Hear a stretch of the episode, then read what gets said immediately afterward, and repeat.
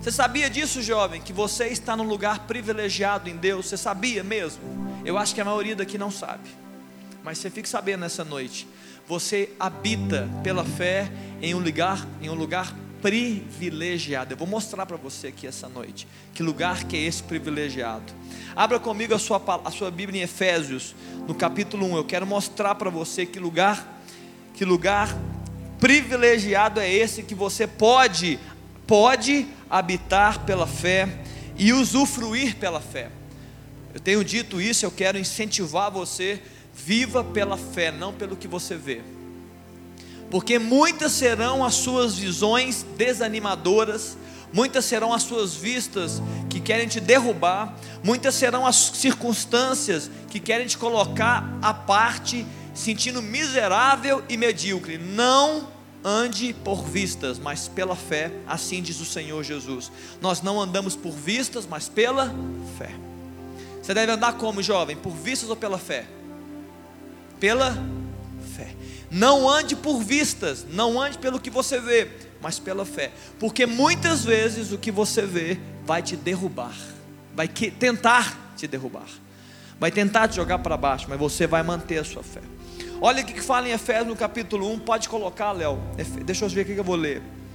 Vou ler do 17 em diante. Para que o Deus de nosso Senhor Jesus Cristo, nosso Deus, o Pai da glória, vos conceda espírito de sabedoria e de, de revelação no pleno conhecimento dele. Eu vou dizer isso aqui, já tenho dito e vou continuar dizendo, até que você entenda. E depois que você entender e começar a dizer para os outros, e eu vou continuar dizendo, porque os outros também precisam entender. A nossa, a nossa convivência com Deus não é pela mente racional e intelectual, é por revelação. Nós vamos de espírito de sabedoria, de revelação para conhecer a Deus. Não é religião não é vir à igreja, não é ir na cela, não, não. É revelação. Deus se revela a nós e nós começamos a conhecê-lo. Iluminados os olhos do vosso coração, para saberes qual é a esperança do seu chamamento, qual a riqueza da glória da sua herança nos santos. Muitas vezes nós não entendemos, nós não sabemos, e essa palavra está dizendo que os meus olhos precisam ser iluminados, abertos, para saber qual é a esperança do meu chamado, da minha vocação, do que Deus chamou você para realizar, a riqueza da glória da sua herança nos santos, e qual a suprema grandeza do seu poder para com os que cremos, segundo a eficácia da força do seu poder, o qual exerceu ele em Cristo, Deus exerceu o poder em Cristo, ressuscitando-o dentre os mortos. Amém? Até aqui todo mundo sabe disso. Deus o ressuscitou a Cristo dentre os mortos. Mas ele fez mais. Ele o fez assentar à sua direita, onde? Nos lugares celestiais. Jesus foi ressurreto por, pelo Pai e está assentado nos lugares à direita de Deus. Diga o seguinte, diga para mim o seguinte: Jesus está em lugar de honra. Fala assim, em lugar de honra. Jesus está sentado em lugar de honra à direita do Pai nas regiões, nos lugares celestiais. Pastor, mas o que que tem? O que, que é isso, né? Deixa eu entender, porque eu não vejo e não é para ver mesmo, não é para crer. Isso é palavra de Deus. Ainda não. Em algum momento nós vamos ver, mas nós não vamos ver agora. Mas em algum momento nós veremos. Olha, o que que acontece lá? Olha que está no verso 21. O local que Jesus Cristo está. Vê se você interpreta dessa forma nos lugares celestiais, acima de todo principado, acima de potestade, poder, domínio e de todo nome que se possa referir, não só no presente século, mas também no vindouro, e pôs todas as coisas debaixo dos seus pés, e para ser o cabeça sobre todas as coisas, o deu à igreja, a qual é o seu corpo, a plenitude daquele que a tudo enche em todas as coisas. Queridos, Jesus está sentado numa região de autoridade. Amém? É fácil crer que Jesus está sentado numa, regi região de, de autoridade? É fácil crer? É? Amém ou não? É fácil crer?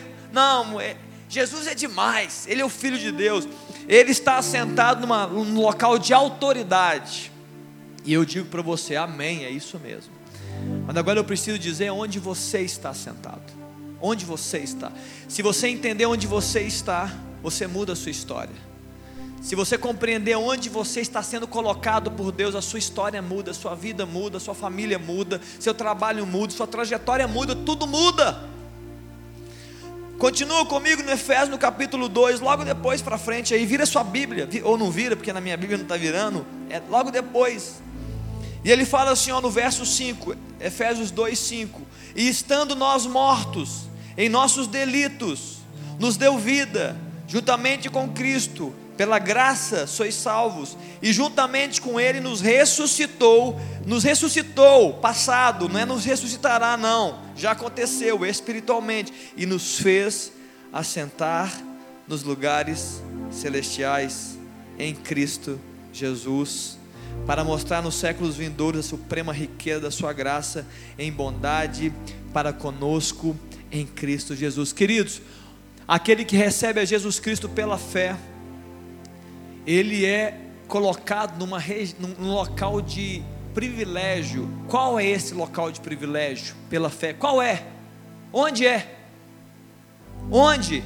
Você acabou de ler. Onde? Onde? Deus também, Deus, eu estava morto, eu recebi a Cristo, eu fui ressurreto com Cristo, eu fui salvo, e Ele me fez assentar onde? Nas regiões celestiais.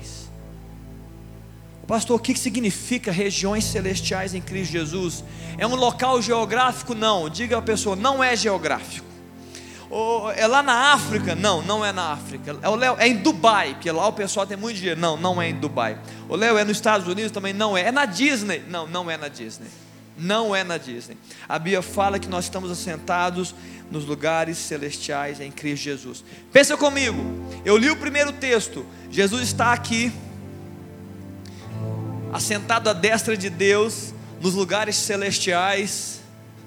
No verso, no capítulo 1, ele está aqui assentado à destra de Deus, nos lugares celestiais. Vocês gostaram, né? Eu sento de novo. E a Bíblia fala que ele está acima de todo principado, toda potestade, todo dominador, todo nome que se possa referir no presente século como no vindouro. Isso é autoridade, Jesus. Por isso que tem umas músicas que a gente fala que eu vou pisar na cabeça de serpente, né? Porque nós estamos, Jesus está sobre toda, ele tem toda a autoridade sobre essas questões. Ok? Amém até aí? Você fala, glória a Deus, que bênção. O meu Jesus, ele é poderoso mesmo, ele tem autoridade. Mas escute, Efésios capítulo 2 fala que nós fomos ressurretos, nós fomos salvos, e o Pai nos fez assentar em Cristo Jesus. Agora eu posso sentar de verdade nas regiões celestiais. Queridos, quando você olha para baixo pela fé, o que você deve ver? Pela fé, o que você deve ver? Principado, potestade, todo nome que você possa referir no presente século no vindouro. Isso chama-se autoridade. Você está me entendendo o que eu estou falando aqui essa noite? Quando você entender que você tem autoridade dada por Deus, a sua história muda. Quando você entender que você só precisa dele para que a sua família seja transformada, para que o seu coração seja transformado, para que a sua história faça sentido, para que as coisas que outrora tanto te machucavam não vão te machucar mais. Quando você entender isso, você vai andar em vitória e em vitória, de esperança e esperança, de glória em glória. Você está entendendo o que nós estamos fazendo aqui, queridos? Essa é a igreja de Cristo. Por isso que em Efésios, no capítulo 1, no verso 21 e 22, fala que Deus o deu à igreja, que é a plenitude daquele que tudo enche em todas as coisas. Queridos, a igreja é a plenitude de Deus, porque a igreja expressa o Senhor. A igreja, que é o corpo, deve expressar Deus. Amados, nós precisamos mudar a nossa vida, nós precisamos mudar o jeito de viver, nós precisamos mudar o jeito de entender as coisas. A palavra está aqui, já está estabelecido. Nós temos que tomar posse. Nós precisamos tomar posse. Meu Deus, nós precisamos tomar posse. Nós não podemos deixar passar, querido. Está na nossa frente.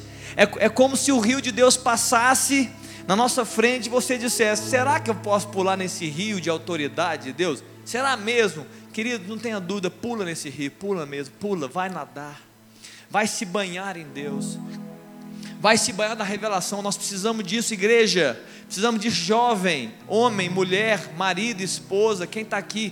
Vamos adentrar as regiões celestiais e vamos usufruir da presença de Deus e da autoridade que Ele nos der, querido, que Ele está nos dando. Já está estabelecido em Deus. Há uma canção que vocês cantam, né? Eu nem sei cantar, que tudo está preparado. Que canção que é essa? Tudo está preparado. Não é isso mesmo? O que mais depois dessa frase? Está tudo preparado a casa e o coração? Queridos, está tudo preparado. Você não acredita, mas já está preparado. Espiritualmente já está preparado para nós, mas você não está entendendo. Aí sabe o que acontece quando você e eu não, entendam, não entendemos? A gente passa a viver para nós mesmos. Porque você não entende o chamamento, a vocação, você não está entendendo a vocação. Aí você fala, meu Deus. Pois não, o que aconteceu, querida? Cansou, Maite, tá bom. Obrigado, viu, Maite, até, até onde você foi. Obrigado, querida. Todos, todos ajudam. Todos ajudam. De vez em quando cansa, faz parte, né? Dos dedos. Ainda mais a Maite que fica levando bolada o tempo todo, que ela é goleira de handball, gosta de levar uma bolada. Queridos, já está estabelecido, nós tomamos posse. Se eu não tomo posse, eu não tenho entendimento eu não tenho esperança do meu chamado, eu não conheço a riqueza da glória da minha herança. Eu estou lendo o verso 18. Eu não entendo a grandeza de Deus para comigo. E aí eu sofro. Aí eu vivo frustrado, eu vivo triste, ninguém me dá atenção, eu, tô, eu preciso ser amado, eu estou carente, ninguém olha para mim, ninguém me dá oportunidade, ninguém me liga ninguém me curte no Instagram, ninguém me dá um like, e eu fico sofrendo. Por quê? Porque não foi revelado, meus olhos não foram iluminados para onde eu estou sentado. Eu queria que a gente pudesse sair nessa manhã. Eu sei que essa palavra não vai atingir todos. Eu fico triste, mas eu sei disso. Nem todos vão sair daqui entendendo, mas eu vou, eu vou pregar independente disso. Para que você saia daqui entendendo, meu Deus, se eu tenho autoridade, eu tenho autoridade. Se o Senhor me fez assentar nos lugares celestiais, me fez assentar nos lugares celestiais. Se tem opressão na minha casa, eu estou acima da opressão. Se tem doença na minha vida, eu estou acima da doença. Se tem luta onde no meu trabalho, eu estou acima dessa luta. Se tem divisão aonde quer que eu piso, eu vou trazer unidade. Você está me entendendo, igreja? É seu papel. Não espere o outro, não espere o outro crente que é mais crente do que você, é com você mesmo. Porque se na sua empresa não tem outro crente, sobrou para você. Se na sua sala e no seu ciclo de amigos não tem ninguém para fazer aquilo que você acha que alguém tem que fazer, é com você. Olha, alguém podia vir aqui no meu ciclo de amizade liberar uma palavra poderosa sobre esse assunto. Queridos, tem ninguém lá não, é você mesmo, filho. É você que vai. Olha, meus amigos estão andando em maus caminhos Deus podia levantar aí um pastor, um profeta, um homem de Deus para poder falar para eles: olha, não anda nesses caminhos, não, queridos. Eu não vou lá no seu ciclo de amizade. Deus levanta é você mesmo. Talvez ele fale assim: olha, minha família está difícil demais. Relacionamento do pai, da mãe, do avô, da tia, tá briga, confusão. Oh Deus, eu podia trazer um, um homem do Senhor, uma mulher de Deus para falar, não, queridos, é você mesmo, você é o homem de Deus para mudar a história da sua família, você é a mulher de Deus para mudar a história da sua família. Você está me entendendo aqui? É poder, é autoridade que foi liberado e é nossa. Querido Satanás, ele sabe que está derrotado, mas ele não aceita. E ele fica dizendo assim: não, não é bem assim não, hein? Não é bem assim não. Olha, olha, olha, eu sou meio poderoso ainda, eu posso dar umas rasteiras aí. Ele fica morrendo de medo de você se levantar. Sabe por quê, jovem? Porque você é como uma bomba relógio. Se você explodir, vai sobrar para ele. Mas se você fica covardado, encolhidinho, ai meu Deus, ó, ai, é, tendo medo até da sombra, né? Você está em oração, passa um, um gato mia, você fala, meu Deus. Não, querido, autoridade. Levanta a sua voz, cerra os olhos, cerra os olhos, sabe? É, é, qual que era? É, olhos de águia, né? Do Silvestre Stallone. Cerra os olhos, queridos O Senhor está comigo. O Senhor está comigo. Eu não temo. Está me entendendo, queridos? E muitas vezes nós ficamos amedrontados e acovardados. Porque essa é a maior arma de Satanás. Você sabia disso? É colocar medo no seu coração. Porque quando você tem medo, você não se posiciona. Quando você tem medo, você não fala, eu estou chegando, hein? Satanás, eu estou chegando, hein? Eu estou voltando para casa, hein? Você fica aí para você ver. Vai sobrar para todo mundo agora. Não, tem, é, não é pedra sobre pedra. Eu vou demolir tudo, tá entendendo? Isso chama-se autoridade.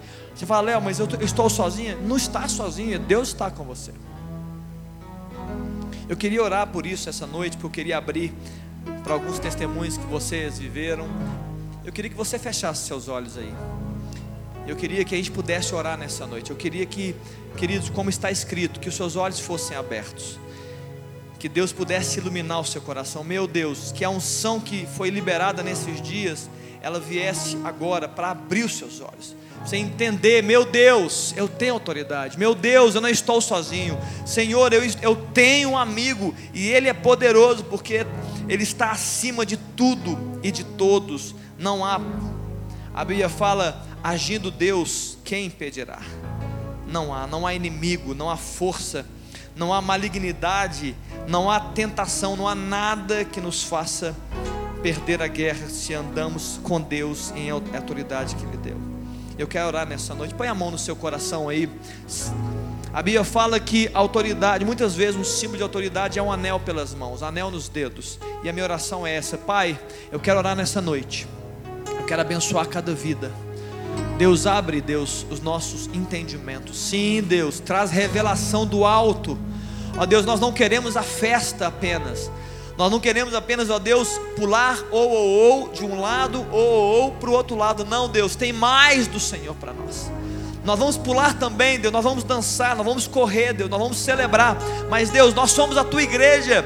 E nós vamos fazer diferença, Deus, aonde quer que o Senhor nos colocar. Nós vamos fazer diferença, Deus, e nós não faremos sem autoridade, mas nós faremos quando estivermos com autoridade. Deus, reveste o teu povo com autoridade, Pai. Abra o entendimento, ó Deus, para que ele entenda onde ele está posicionado. Cada crente, cada irmão, ó Deus, põe anel nos dedos. Ó Deus, firma, Deus, o coração, a mente. Ó Deus, que nós sejamos, ó Deus, posicionados a mudança que nós aguardamos, nós sejamos, a partir de nós, Deus, que nós não esperemos, ó Deus, a mudança no outro, mas a mudança venha de mim, a venha da minha postura de orar mais, de ler mais a palavra, de buscar mais o Senhor, de amá-lo mais, de me separar mais, de me consagrar mais, de viver mais seriedade, de com mais reverência, com mais temor. Sim, Deus, é isso Ó oh Deus, quando nós entendemos aonde nós estamos posicionados, ao lado de Cristo nas regiões celestiais, não há tempo para o pecado, não há tempo para poder perder tempo com esse mundo, com as tentações, com as carências, com as emoções, não há tempo para isso. Nós estamos contigo, Deus. Nos dá isso, Pai, em nome de Jesus. É a minha oração. Amém, queridos. Amém. Vai nessa fé, vai nessa força. Você precisa compreender. Compreender. Queridos, eu queria abrir um espaço aqui, porque. Oi. Aqui, obrigado, Bruna. Bruna tá, a Bruna está sempre ligada. Se eu, se eu espirrar, ela já diz saúde para mim as duas vezes. Irmãos, até para edificar outras pessoas que estão aqui, nós tivemos um acampamento tão abençoado nesses dias. Nós fomos até quarta-feira, tivemos muitas, muitas palavras, muitas brincadeiras, tivemos futebol, comida, oração, tivemos tudo isso. E a minha palavra é o seguinte: eu queria abrir um tempo aqui, porque nós vamos fazer isso juntos amanhã, vamos fazer de noite, mas eu queria ouvir. Tem alguém que quer vir aqui para abençoar, edificar a vida da pessoa? Pode. E eu queria o seguinte: na igreja, olha o que eu vou fazer. Na igreja eu vou, eu vou separar assim: olha, testemunhos de uma turma de 13 a 15, testemunhos de uma turma de 15 a 18, ok? Testemunho de uma turma de 18 a 22, 25, 30 e depois dos anciãos. Então todo mundo vai falar, viu gente? Todo mundo vai falar. O, o Mano e Débora, vocês também estão na, na turma dos anciãos, então pode falar também. Então, vocês estão também. Então eu já ouvi Pode vir cá, Júlia. Eu já vi alguns testemunhos lá no acampamento. Eu já vi testemunho aqui, aqui no, no Under 18. Eu estava no Under 18. Já ouvi bons testemunhos. Eu ouvi a Júlia. Eu ouvi a Esther. eu vi o Bono. Quem mais falou? Só os três falaram, né? Bons testemunhos. Então se prepara aí que eu vou te convocar na hora, hein? Daqui a pouco. Mas vem cá, vem cá, Júlio. Eu queria abrir um tempo, porque o testemunho edifica muito a gente. E eu queria que você, preste atenção aqui, você que está chegando. A Júlia vai falar daqui a pouquinho.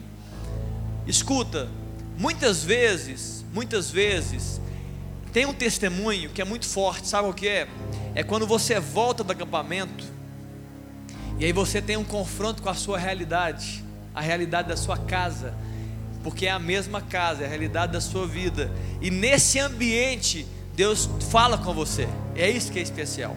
Você acha que tudo que aconteceu, aconteceu lá no acampamento. Aí você chega e fala assim: Meu Deus, o Senhor realmente mexeu comigo. O Senhor falou comigo. Aí você percebe o impacto do que você viveu lá. E eu queria, se você daqui a pouco você vem. Júlia, você quer falar? Oi, gente, boa noite.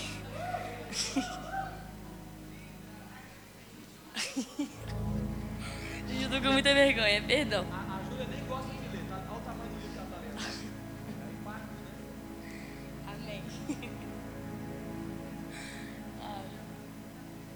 Tá, é, o tema do acampamento foi a origem.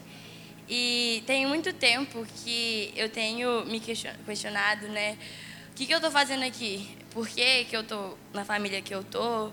Por que, que eu estou na escola que eu estou? Etc. E Deus falou muito comigo nesse acampamento, através da vida de um tanto de gente. E eu cheguei em casa e eu lembrei que tinha, sabe aquele livro que você deixa jogado, tipo assim, você nem dá atenção?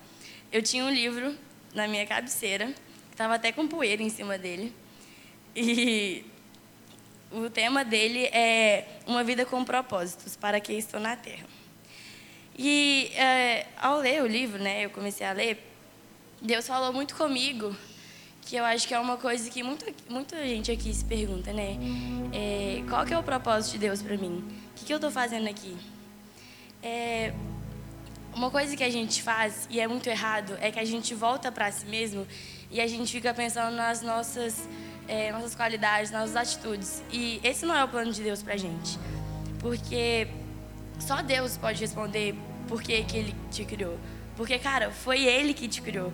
Ele te criou com um propósito. E a única forma da gente descobrir isso é nos voltando para Ele. Tem uma frase aqui no livro que eu vou ler rapidinho.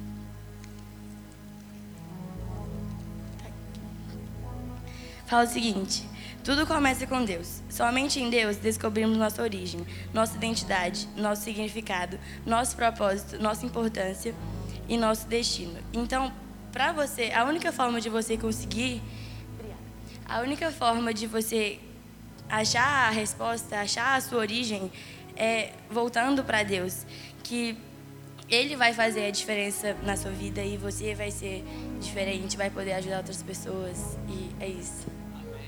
Amém. Alguém mais, querido? Queria abrir. É não, senhora, não é seu, não, senhora. É meu mesmo. Alguém mais, querido? Queria ouvir. Alguém mais? Você tem um testemunho, Titã, para dar? Não. Alguém mais aqui, olha? Pode vir cá. Vem cá, Nicole. Nicoleta. Aqui, nós estamos com Júlia. Hoje...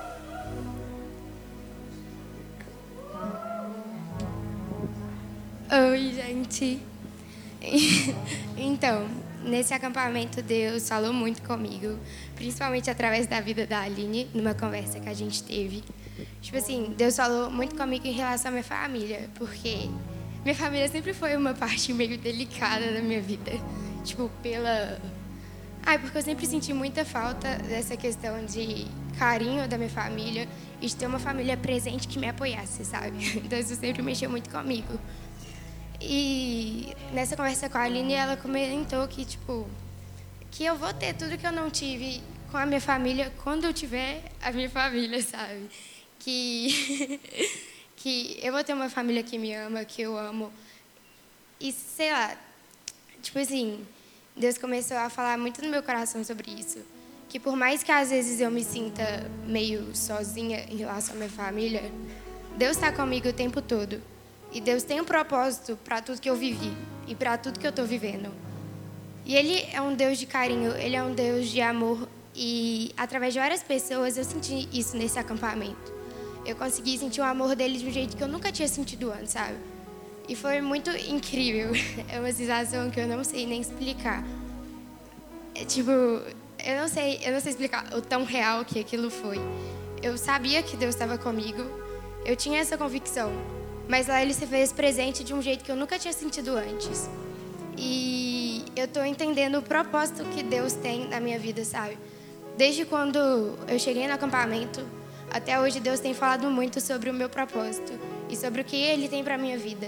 E está sendo uma sensação tão boa, sabe? Eu cheguei tão renovada e tão com um ânimo novo que eu tenho vontade de viver para Deus, no, nem sei explicar, daquele ânimo assim que só Jesus na causa. é sério, tá muito bom. Porque eu tava mó desanimada, eu tô passando por um tempo que eu fui morar sozinha e tal. Tá uma vibe meio complicada. Só que aí, Deus me deu um ânimo novo, que eu tô agora, não, gente, vou falar de Jesus para todo mundo. É isso aí. E tá sendo muito incrível. Hoje eu fui num movimento na Praça da Estação, que tem todo sábado, que é um movimento evangelístico. E eu não conseguia parar de falar, sabe? Eu ficava falando e falando e Deus tinha mais para falar. E é isso, senão eu vou ficar aqui o dia inteiro, né? Mas resumindo, Deus é muito incrível, Deus tem um propósito para cada um de vocês aqui. Por mais que você não entenda isso agora, Ele quer te falar qual é o seu propósito e Ele quer que você viva intensamente para Ele, sabe? E é isso.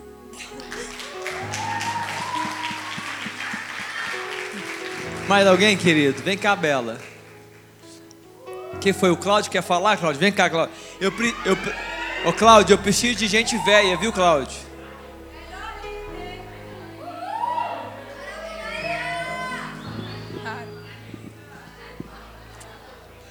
É, tipo assim, eu cheguei no acampamento com muita expectativa. Eu tinha certeza que Deus ia fazer um negócio muito louco naquele lugar.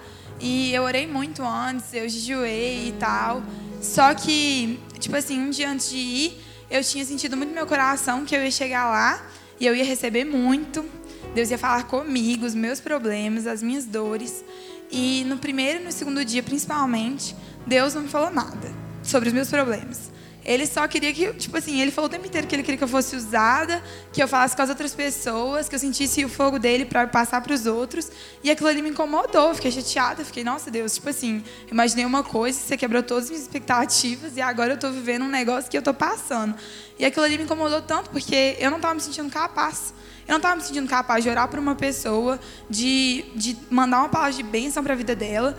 E, tipo assim, eu, eu não, não tava me sentindo com autoridade para nada, sabe? E, tipo assim, é, uma das coisas que Deus me incomodou antes de pro acampamento foi sobre oração. Ele falou muito que eu queria que eu orasse e tal, só que na minha cabeça eu ia primeiro receber e depois eu ia passar. Só que não foi assim, foi totalmente contrário. E a Anete estava comandando a tenda de oração. E ela veio me falar que, tipo assim, ela veio me explicar como é que era a tenda de oração e tudo mais. E eu falei, tá, legal. Só que por uma falta de comunicação, eu não tinha entendido que eu ia falar no, no, na segunda de manhã. Eu cheguei lá, gente, e tipo assim, gente, normalmente na tenda dá umas 30, 30 e poucas pessoas. Eu nunca vi mais de 40 lá. E eu, tipo assim, eu sempre vou, porque eu gosto muito de ir de manhã. Aí nesse dia deu 87 pessoas, no, quase 90. E a Anete chegou pra mim e falou: Você vai dar a palavra. E eu tremi. Eu falei: O quê? Eu não preparei nada, nem sei o que, que eu vou falar. E, gente, eu abri um versículo que eu nunca tinha lido na minha vida. Sério. Quase ninguém sabe disso. Mas aí eu comecei a falar e Deus começou a abrir minha boca e começou a falar sobre coisas que a gente tinha orado no outro dia. E foi tipo assim, foi uma das maiores coisas da minha vida, porque eu senti que não era eu ali, eu senti que eu estava vazia de mim e que era só Jesus falando, porque, gente, eu não sei o que, eu falei, eu não sei nem qual versículo que eu li, eu nem sei porque que eu li aquele versículo. E, tipo assim, Deus falou comigo aquele dia, sabe? Que Ele estava me levantando. E que não era para acreditar que eu estava sendo capaz. Não, eu não sou capaz de nada. Se eu for pensar nos meus, na, na minha vida, eu não sou, eu não posso fazer nada por ninguém. Só que Ele estava sendo em mim, sabe? Ele estava sendo em mim tão forte que eu estava conseguindo ter autoridade, sabe? E quando Deus me mostrou isso, tipo, foi muito especial, velho. Porque eu falei, velho, eu tenho autoridade espiritual aqui, sabe? E eu andava e eu sentia Jesus em mim, não eu. Eu senti, tipo assim, que Jesus estava dentro, da Isabela, sabe? Que a Isabela não era ninguém naquele acampamento. E, por incrível que pareça, nos dois últimos dias eu recebi. E Deus falou: agora você estava pronto para receber. Porque eu não queria que você se mostrasse fraca aqui. Eu queria que você ficasse feliz, que você passasse para frente, que eu já tinha te dado, só que você não tinha entendido. E agora eu vou mostrar as suas feridas, as suas dores. E coisa que eu nem estava lembrando de orar pelo acampamento, nos últimos dias eu recebi. E, sério, foi surreal. Tipo assim, eu até fiz acompanhamento com o Leo ontem. E eu falei sobre esse negócio da autoridade. Eu pedi ajuda para ele. Eu falei, eu não sei como é que eu lido com isso, sabe? É, às vezes, sei lá, tipo assim, eu vejo pessoas se, se orgulhando por isso, sabe? Se sentindo demais. E eu não quero, eu não sou nada. Tipo assim, Deus já me falou isso tantas vezes. E, tipo assim, eu entendi que o tempo inteiro eu tenho que me reduzir a nada, sabe? Que é Jesus em mim. Que independente do quão grande pareça, eu tenho que fechar meu olho e ter fé, sabe? Ter fé que é muito maior do que eu, que Jesus, que Jesus pode fazer por mim e que se fosse eu, nada teria acontecido naquele lugar, sabe? E é isso, gente. Tipo assim, fiquei muito feliz porque Deus me usou em conversas que eu nunca pensei que eu poderia ser usada, em orações, em, em atos, sabe? Tipo assim, no meu, no, na minha vida, sabe? No meu testemunho, nos meus passos, sabe? No meu caráter. Jesus me usou, sabe? Para mostrar para as pessoas que eu estava refletindo a imagem dele ali, sabe? Isso foi muito importante para mim. E é isso.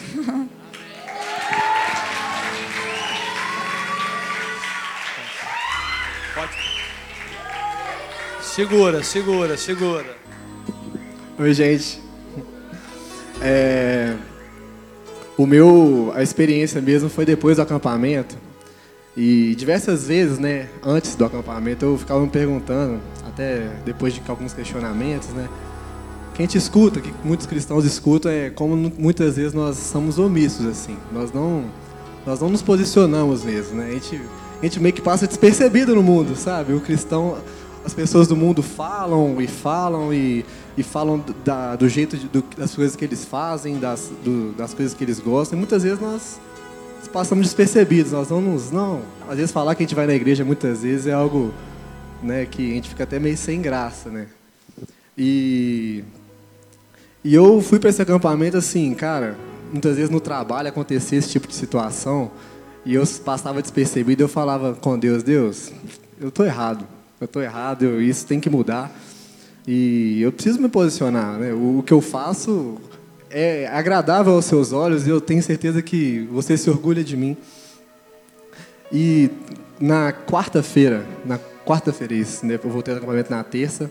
Na quarta-feira eu fui pegar um Uber e para embora para casa, né? E aconteceu um embrólio no meio do caminho lá, o, a menina desceu, foi Uber compartilhado, enfim. Aí a moça desceu antes de, do cara me pegar. Ela falou que não queria que entrasse nenhum homem no carro com ela. Fez um escândalo, o cara obrigou ela a descer, enfim. Aí entrou eu no carro com um camarada lá do Uber. Aí o cara me contando, né, que, do que aconteceu no, no carro, enfim. Aí eu perguntei para ele, mas no, acho que ele entendeu no sentido pejorativo. Eu perguntei assim, mas essa menina era novinha? Aí o cara olhou para mim, falou assim, nó, cara, era novinha, novinha daquelas, desse jeito. Aí eu, eu olhei para ele assim e falei assim, cara, eu não vou. Enfim, aí ele contou do carnaval e tal, como é que foi seu carnaval. Eu tinha falado que eu fui para um sítio. E, e, ele contou que foi para Ouro Preto, falou tudo que ele fez no carnaval lá, da, da, que ele aprontou pra caramba, enfim. E eu falei que eu fui para o sítio. Ele falou assim, mas que tipo de sítio que você foi? Eu falei assim, eu fui do sítio da minha igreja. E quando eu falei isso, um silêncio pairou no carro, assim, cara. Pairou, parece que ele, parece que ele se envergonhou de tudo que ele tinha falado ali. E, e começou a olhar para mim assim. Eu vi que ele ficou meio sem graça. Aí ele falou assim: Que igreja que você vai? Eu falei: Não, eu vou na igreja metodista, não vai floresta e tal. Aí ele falou assim: Ah, isso é cristão há muito tempo? Eu falei assim: uns, uns seis anos, por aí. Aí ele falou assim: Não, eu também já fui. Eu já congreguei na igreja Batista Lagoinha e tal. E depois disso, quando eu, quando eu, me, quando eu me posicionei, né, quando eu falei que eu fui para um sítio de uma igreja, que eu fui buscar a Deus, ele começou a olhar para frente e eu vi que ele estava se emocionando ali. E eu vi que eu senti, sabe, que Deus estava trazendo tudo de volta no coração daquele cara. E eu falei assim: "Ô cara, é, Eu não conheço sua história, mas eu sei que não tem nada melhor que ver na presença de Deus. Não tem nada melhor de que ter companheiros do seu lado, que andam na presença de Deus, que andam em comunhão. E, e isso me traz muita alegria. E é por isso que num feriado desse, cara, eu vou com todo prazer para um sítio louvar a Deus, estar com meus amigos, porque isso é muito gratificante para mim. E ele começou a falar da história dele né, na Igreja Batista Lagoinha. E, e, ele contava que ele tinha uma turma muito boa, que ele tocava no louvor, que ele era guitarrista do Diante do Trono. E hoje o, e ele, se, e, e ele se vangloriava, né, antes de eu assumir, antes de eu me posicionar, ele se vangloriava de ter ido no carnaval, de ter pegado não sei quantas mulheres. E quando eu me posicionei, eu vi que ele, ele Deus falou no coração daquele homem ali. Muitas vezes a gente precisa só de se posicionar, cara para Deus falar no coração das pessoas. Se nós passamos despercebido muitas vezes, a gente não está sendo ponte para Deus naquela vida ali. E, e, eu sei que quando acabou a corrida, cara, ele me olhou com o olho até meio marejado assim. E, e falou assim, cara, é, obrigado por essa corrida, que Deus te abençoe. Eu falei assim, irmão, é, boa viagem, bom trabalho e que você volte para Jesus. Que eu tenho certeza que é isso que ele quer. E, e tipo, quando eu saí do carro, cara, parece que você. Eu desci do carro e falei assim, missão cumprida. Missão cumprida. Eu acho que eu precisava desse momento, assim, sabe? Muitas vezes, tudo bem, não foi, não foi ainda, né, no meu ciclo mais comum, que é onde eu trabalho e tal. Mas eu acho que já foi uma vitória ali, entendeu? Já foi um posicionamento. E isso eu tenho certeza que trouxe alegria pro coração de Deus e pro meu coração também, sabe? E é isso, gente. Se posicionem, é isso aí. Queridos, seja fiel no pouco e sobre o muito ele vai te colocar, né? Vai começar pequeno, vai começar pequeno, mas você vai crescendo, crescendo e Deus vai te dando mais autoridade, mais força. Da próxima vez, Cláudio, você vai olhar, viu, Cláudio? Cláudio, você olha no olho dele e fala assim: olha, você quer se arrepender do que você acabou de fazer? Estou aqui para orar por você. É a próxima. É só para te dar uma dica. Fica é, hashtag fica a dica, né? Ei, gente, meu nome é Maitê. Sou a tecladista mais bonita que existe aqui. Então, gente, eu fui na Campus, passei meu aniversário lá e. Uhul, né? É, eu não estava muito animada para passar. Tipo assim, eu amo a Campus, toda a Campus eu vou. Mas passar o aniversário lá, eu fiquei, não, tô sem dinheiro para fazer festa, né? sem, sem dinheiro para viajar, vamos lá, né? Aí fomos lá, Cheguei lá e eu tava, tipo, meio que pensando que eu não era capaz de fazer certas coisas. Tipo, é, orar e ter revelações sobre as pessoas, ou, ou me sentir bem comigo mesma. Não na questão da aparência, porque, vamos lá, eu me acho muito linda. Mas, tipo assim, é na questão do, de eu conseguir me olhar como suficiente. E é, o, eu estava orando e eu falei, não, vamos lá que a gente consegue. Fui orar pelas pessoas e aí eu fui orando por mim para Deus conseguir me revelar sobre as pessoas. Aí tá bom. Aí eu ia orar pelas pessoas e consegui revelação. Eu consegui. É, Deus, quando eu ia orando, eu, igual a Isabela falou, não era eu que falava. Eu começava em falar em uma coisa e aí do nada eu falava outra coisa totalmente diferente. É, e eu achei isso muito legal, né? E essa questão de não se achar suficiente, não se achar, não se ver como uma pessoa especial, era uma coisa que estava me incomodando muito. E aí o Léo ele chamou todas as meninas que tinham problema consigo para poder ir lá na frente. É, eu fiquei assustada, era muita menina, era, e isso é muito triste, né?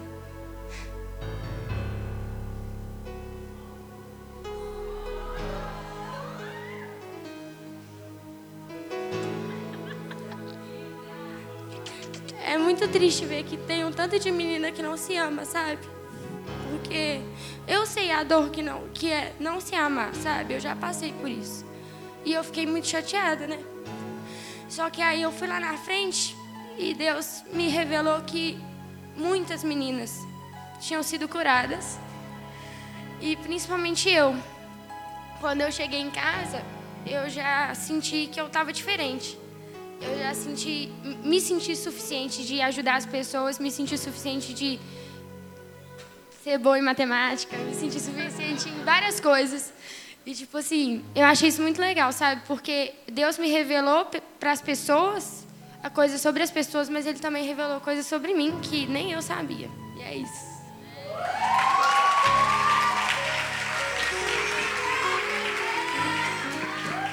Grande benção, é isso aí, queridos. Débora, a nossa bateria, baterista.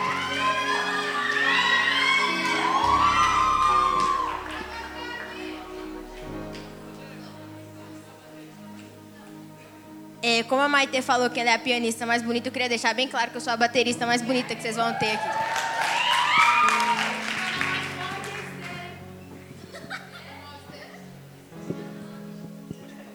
É, eu não queria falar, mas a babá meio que me obrigou, então eu tô aqui.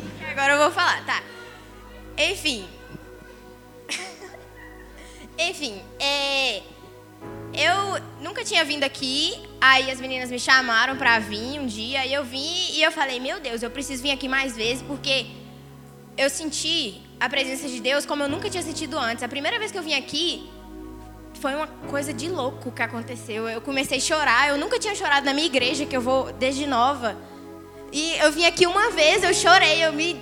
Eu, me, não, eu nem sei explicar o que, que foi aquele culto. E aí passou o tempo, eu vim aqui mais vezes e tal, aproximei das meninas e elas me chamaram para ir no acampamento. Aí elas me chamaram, eu fiquei, eu tava bem desanimada, eu não queria ir, eu nunca fui no acampamento, nunca tinha ido no caso, então eu não queria ir. Mas parece que Deus queria que eu, que eu fosse. Então eu perguntei para minha irmã, mandei mensagem para ela no dia que elas me chamaram. E ela respondeu com dois minutos e estava super animada para eu ir, que queria muito que eu fosse. Perguntei pro meu cunhado também. E ele na hora respondeu que queria que eu fosse. E aí eu falei, ah, então é isso. Aí passou o tempo e eu fiquei mais animada. Aí chegou o dia de ir. Cheguei lá, eu não estava com nenhuma, nenhuma expectativa, nenhuma. Eu falei, vou voltar a mesma pessoa que eu era antes. E hoje eu posso falar que eu sou totalmente diferente da pessoa que eu entrei.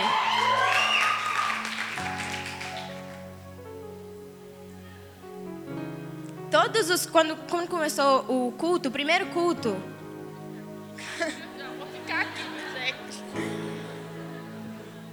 Quando teve o primeiro culto de manhã, eu lembro que é, o pastor Léo falou para fazer pequenos grupos e aí era para a gente responder algumas perguntas e tudo mais. E aí no final a, a babá perguntou se alguém tinha um pedido de oração. E eu falei que eu tinha um pedido de oração porque eu estava com uma dor muito grande no meu coração, porque há um ano e pouco minha mãe morreu e eu nunca consegui superar.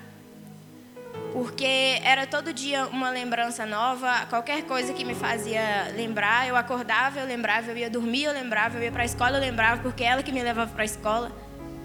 E do nada isso mudou, tudo ficou diferente. Do nada ela foi embora, por mais que ela já estava doente, mas ninguém espera perder, ninguém espera que isso fosse acontecer.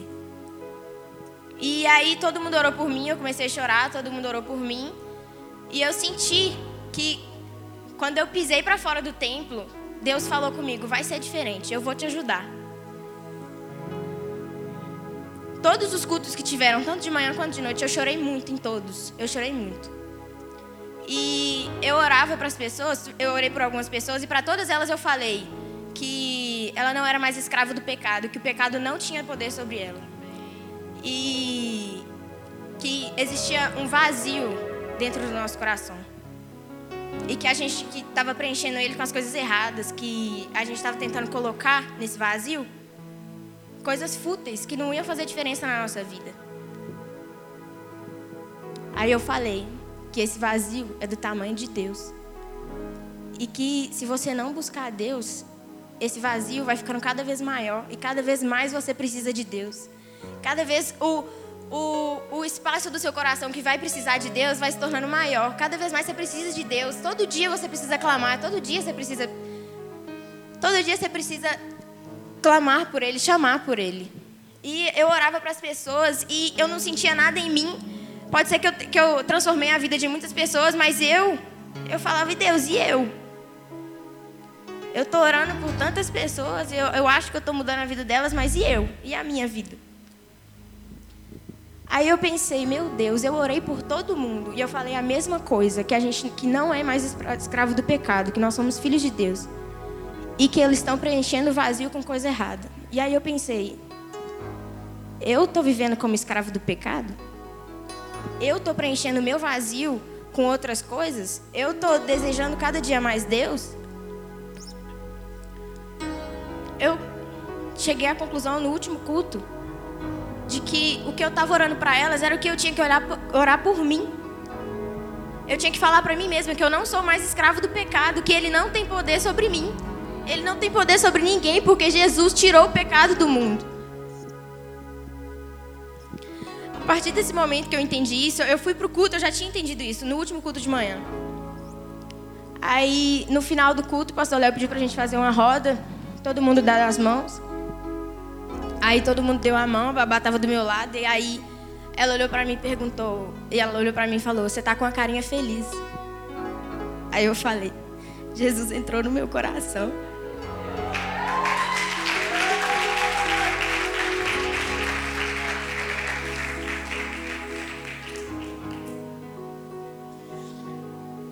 Eu entendi, e espero que todos vocês tenham entendido que a gente não precisa pecar para ser feliz. Não é porque todo mundo está fazendo o que você tem que fazer. Não é porque esse povo acha que é legal que é legal. Você já experimentou viver a vida de Deus? Você já experimentou? Eu tenho certeza que é infinitas vezes melhor do que tudo isso aqui que você já viveu. E tudo que você vai viver.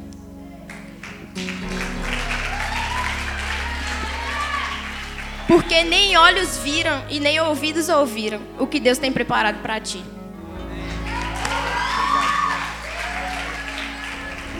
Queridos, eu queria perguntar se tem algum, algum alguém, algum ancião que dá uma palavra. Vem cá, Paula. Não, você vai queimar. Amanhã você solta ele para a igreja toda. É. É, é, a gente conta aqui, a gente prepara aqui e fala amanhã. Amanhã eu tô sem testemunho. ai, ai. Respira. É forte. É forte. O que eu tenho para dizer para vocês é que quando o Léo né, nos convidou, a gente tinha algumas expectativas, lógico, no nosso coração. E ele até colocou o nome do nosso grupo de facilitadores. Mas o que eu tenho para falar para vocês é que hoje eu sinto que a gente é bem mais do que isso. Existe a palavra amadores, de amar. Deus colocou um amor por vocês tão sobrenatural nas nossas vidas. E a gente compartilhou isso chegando em casa. A dor de vocês tem sido a nossa dor. A geração de vocês clamando por coisas que hoje é o nosso clamor. Então, é sobrenatural, porque eu nunca imaginei mesmo, eu não tenho muita paciência com adolescente, para falar a verdade, eu não tinha. Agora eu tenho. Porque Deus está dando graça, já está me treinando para os meus, quando crescerem. Mas, assim, é uma compaixão mesmo, sabe? E eu vejo isso na vida, né, dos outros também, né? A gente tem visto caminhando juntos. E mais do que isso, é ver a geração que eu vivi, né, na minha adolescência, na minha juventude, servindo vocês, reavivando dons, né, trazendo novos dons também, ver o Léo que é promessa de Deus se cumprindo mesmo ver Mônica, ver Dudu, ver Aline, ver Cirmen, Serginho, Marquinho, Ângela, tantos outros. É, é, muito bom servir a Deus. E tudo tem o um tempo predeterminado, né? Tempo para todo propósito. E Deus tem cumprido isso nas nossas vidas. E o que eu tenho para falar para vocês é que a gente ama muito vocês. Que vocês podem contar conosco, né? Na nossa fraqueza, na nossa dificuldade, que são muitas, né?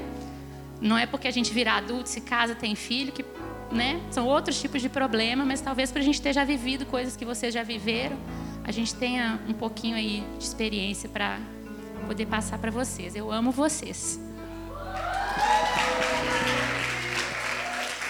Queridos, é, papai prega muito e fala muito sobre uma lei, e e ela é universal e logicamente espiritual, que fala que a gente colhe tudo que a gente planta. E você já deve ter ouvido o papai falar disso muitas vezes, né? E é, gente, eu sou filho do pastor às vezes quem não me conhece, aí é o pastor Ari pregando, né? É, e nesses quatro dias que a gente esteve lá, é, a gente plantou bastante na vida de vocês, sabe? É, a gente pagou um preço alto, tanto servindo como mamando. E o legal de tudo é que a colheita na nossa vida foi bem maior. Se vocês acham que vocês foram abençoados, a gente foi muito mais abençoado. É, eu vejo é, os velhos, né, todos aqui, e a gente foi tocado por Deus mesmo. E uma coisa interessante e que a gente queria deixar para vocês, e eu acho que eu posso falar no nome de todos os casais mais velhos, ou idosos, ou o que vocês imaginarem, é que. É, idoso. É, o Dudu é o mais velho, né? Mas tudo bem. É, vocês, é, depois do acampamento, vocês podem ter certeza que vocês ganharam pais e mães novos, ou irmãos mais velhos, ou irmãs mais velhas, ou o jeito que vocês quiserem. O que a Paula disse, nós estamos aqui com todos os nossos erros, a gente não é perfeito, a gente não tem resposta para tudo, pelo contrário. Mas o que a gente queria deixar é: vocês não estão sozinhos. É, tem pessoas por trás de vocês. A minha casa, como a casa de todos os outros, estão abertas para vocês e vocês não estão sós. Estamos aqui para dar suporte, para orar, para estar tá junto, para chorar, para rir e é isso que a gente queria deixar, tá bom? Obrigadão. Pessoal, eu ia terminar aqui porque depois a gente faz mais. Você tem que falar, Débora? Então vem cá, vem cá, Débora. Vamos dar a oportunidade para Débora falar. O que você quer falar, Débora? Oi, gente, tudo bem? É, na verdade, no acampamento, na hora que a Aline estava falando sobre perdão, eu senti muito isso no meu coração. E na hora que a. Acho que ela lá estava orando por mim, eu acho que ela não está aqui. Eu senti isso. E na hora que eu estava entrando no carro da minha mãe, e Deus falou comigo assim: Você já perdoou sua amiga hoje? E eu falei: Ainda não. E eu sempre, lá em casa, a gente sempre. Assim, ah, acho que eu não vou falar com ela mais, não. Já. Aí, quando foi ontem, eu mandei, uma amiga minha estava passando um problema muito difícil. E ainda hoje, com os pais, ela não fala com eles há um mês. E tem sido muito difícil, né? Não só para mim, mas para minha família também. Tem um relacionamento da minha família bem sido complicado. Mas eu sei que Deus tem um propósito para minha vida, né? Para minha família, para os meus amigos, né, Beca? Deus abençoe. Débora. Som. A Débora falou igual gente grande. Vocês perceberam, gente? Igual gente grande. Queridos, muito bem. Estamos finalizando. Oi, Brana. Não, é, vocês querem falar? Então vem, vem, Thaís, última. Vem também. Não, peraí, o Dani. Você também quer falar? Então vem, Thaís. Ah, Thaís tá no Boa noite.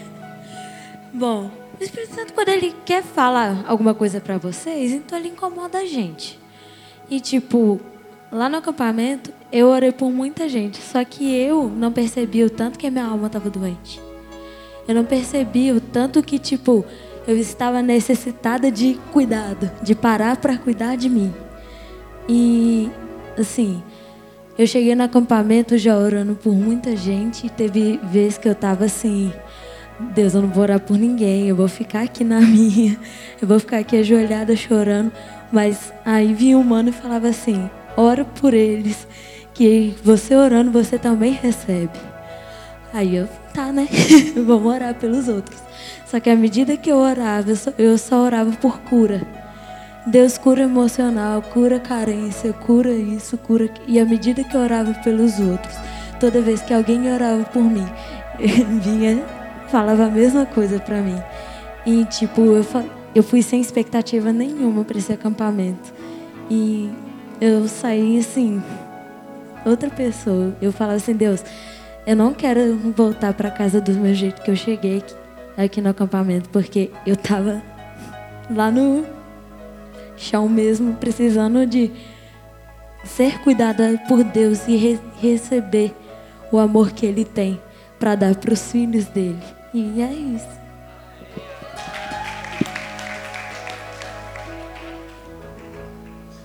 É o último, tá, pessoal? Desculpa, galera, ter que segurar vocês mais um pouquinho. Gostaria de falar aqui que nós estamos na presença do segundo Ari mais bonito da igreja, né? Que só tem dois. Mas é sério. É, o que eu vou falar para vocês, na verdade, é sobre aquilo que Deus tem feito na minha vida. E começou antes do acampamento, muitos meses antes, mas é algo que tipo, no acampamento ele tem se consolidou na minha vida. É, para quem não sabe, vou situar vocês na minha vida. Eu fui preso no vício de pornografia há mais de 10 anos. Fiquei mais de 10 anos preso no vício da pornografia. E é interessante, nesse acampamento a gente falou muito sobre isso, né? Sobre vício, pecado, essas coisas. E Deus, assim, quando a Bruna falou no início do culto, sabe, sobre as trevas e tudo mais, que talvez tenha áreas nas nossas vidas que estão nas trevas. Gente, talvez quem, quem tenha vício saiba como é que é isso, você se sente inteiro nelas. Você se sente completamente nas, nas trevas, você não vê saída, você acha que você não consegue, por mais que você busque. E, gente, por, por mais, eu estava no mais profundo poço. Eu estava num lugar onde eu olhava e eu fazia, cara, eu não consigo sair daqui. E Deus, Ele foi e Ele me curou, gente. Com muita luta. Foi muita luta, foi muitos anos. E Deus, Ele trouxe a cura para mim. Algo que eu imaginava que não seria possível. Deus, Ele me curou. Ele colocou no meu coração uma vontade em obedecê-lo. Um amor diferente que antes eu não tinha. E eu fui transformado. Seis anos atrás, Deus tinha me dado uma palavra, Dani, você vai levar uma palavra de arrependimento aos jovens. E você, e eu vou te levar de igreja em igreja, para que você tenha experiências e você vai levar essa palavra. Até aí tudo bem, né? Eu fiquei assim, tá, ok, arrependimento, mas e aí, né? Vou sair que nem o João Batista, arrependar. não vou fazer isso, né? É, foi, foi mal, é, arrependei-vos. Aí eu fiquei assim, mano, tem algo, tem algo a mais. E depois que eu fui curado, eu, te, eu estava sendo trabalhado com Deus nisso. Aí, meses atrás, Deus me falou: Dani, agora é a hora. Eu vou começar a revelar para você aquilo que eu tenho para fazer através da sua vida. E bem no início do ano, depois de tanto tempo buscando Deus, eu quero algo específico. Qual o propósito? Qual o seu chamado para mim? Ele me falou: Dani, eu quero te usar, usar toda a dor que você sentiu para libertar outras pessoas. Eu quero usar tudo aquilo que você, toda, todo o seu sofrimento, para que outras pessoas sejam libertas, curadas e transformadas. E aqui a gente, no acampamento foi interessante, né? Eu até conversei com o Léo uma hora separado com ele. No acampamento foi interessante porque é, eu, beleza, né? Deus falou para mim no início do ano, eu já estava assim, bacana, tal, vamos preparar, comecei a imaginar coisas do meu ministério que eu quero abrir e tudo mais, preparar palavras específicas para ajudar as pessoas nessa área. E eu falei assim, vai ter um tempo de preparação até, até quando chegar a hora que ele vai me levantar, de fato eu vou poder ajudar as pessoas. E no acampamento eu cheguei e eu fui surpreendido, que eu achei que eu ia ficar focado no barzinho. E Deus me colocou num quarto, do, o quarto dos mais malucos lá do, do dormitório masculino. E foi muito legal porque eu senti que eu pude ser usado ali por Deus. No momento que eu imaginei que eu ainda não estava pronto, Deus me usou para falar do meu testemunho e isso possibilitou que eles se abrissem mais. Ele foi, cada um foi falando, sabe, confessando os seus pecados. Isso na Bíblia fala que quando a pessoa faz isso, ela recebe a cura de Deus. Então, eles foram confessando os seus pecados, alguns com as mesmas lutas que eu vivi durante anos e eu pude conversar com eles separadamente. Então, gente, foi muito bacana. Eu vi que eles realmente estavam arrependidos, eu vi que eles estavam é, sendo tocados e transformados por Deus, e eu fiquei muito feliz. E isso me trouxe, assim, na minha mente, um, o verdadeiro sentido da nossa vida, que a gente se perde por causa do benefício do próximo, por causa da causa de Cristo. É aí quando a gente, que a gente encontra a nossa verdadeira vida, quando a gente perde ela por Cristo. Então, eu gostaria de falar aqui essa noite que não importa o seu vício, o seu pecado, não importa aquilo que você faça, ou a profundidade do buraco que você esteja, Deus ele pode te curar. Deus ele pode te tirar aí, ó, do fundo do poço e te transformar. Eu achava que eu não conseguiria. E Deus fez isso. Deus fez isso por mim. Eu me senti muito feliz. Eu me senti muito feliz. Então, é, eu espero que vocês experimentem isso também. Vocês possam buscar em Deus, que só Ele é capaz de transformar o nosso coração dessa forma. Eu sou uma nova pessoa. E eu quero ser ousado. Eu quero ver aqui essa igreja vivendo de uma forma diferente. Porque Ele tem nos chamado para viver em santidade. Então, essa é a minha palavra para vocês. Que vocês possam buscar o chamado de vocês. Continua, gente. Eu fiquei cinco anos orando para Deus me direcionar, para Ele me falar aquilo que Ele queria que eu fizesse. Depois de cinco anos Ele me falou. Então, assim, persevera, não desiste. Se você ainda não teve a sua resposta, continue, porque aquilo que você vive, Deus vai usar para curar e, e abençoar outras pessoas. Então, é isso. Benção demais, querido. Benção demais. É isso aí. Irmãos, é, me ajuda, Bruna, a lembrar. Primeira coisa é o seguinte: olha, finalizando aqui. Se você ainda não acertou o barzinho, acerte o barzinho, senão o barzinho vai acertar você. Viu? Cadê o Dani? Né, Dani? Se você não, você está devendo o barzinho, você procura o Dani e paga o barzinho. Se você ainda não acertou o acampamento, procura a Aline acerta o acampamento, senão o acampamento vai acertar você enquanto você caminha aí. Então você não acertou ainda, é, são poucas pessoas, a maioria acertou, mas acerta a Aline também. Tá joia, queridos? Acerta a Aline não, acerta com a Aline. Oi, Bruna. Queridos, nós temos coisas ali que chegaram do acampamento, nós temos decoração e nós temos um saco preto. Que se você não deu falta de alguma coisa que você perdeu, nós vamos doá-la mas se você sentiu falta, pode ser que ela esteja aqui num saco preto. Tá logo aqui à direita, à esquerda. Né? Tem, tem o que? Tem camisa, tem bermuda, né? Tem de tudo. Então, é, achados perdidos está aqui também. Tá joia? E tem, você falou que tem que guardar o que lá? Tem instrumento. O Cadu não veio não, né? Cadê o Cadu?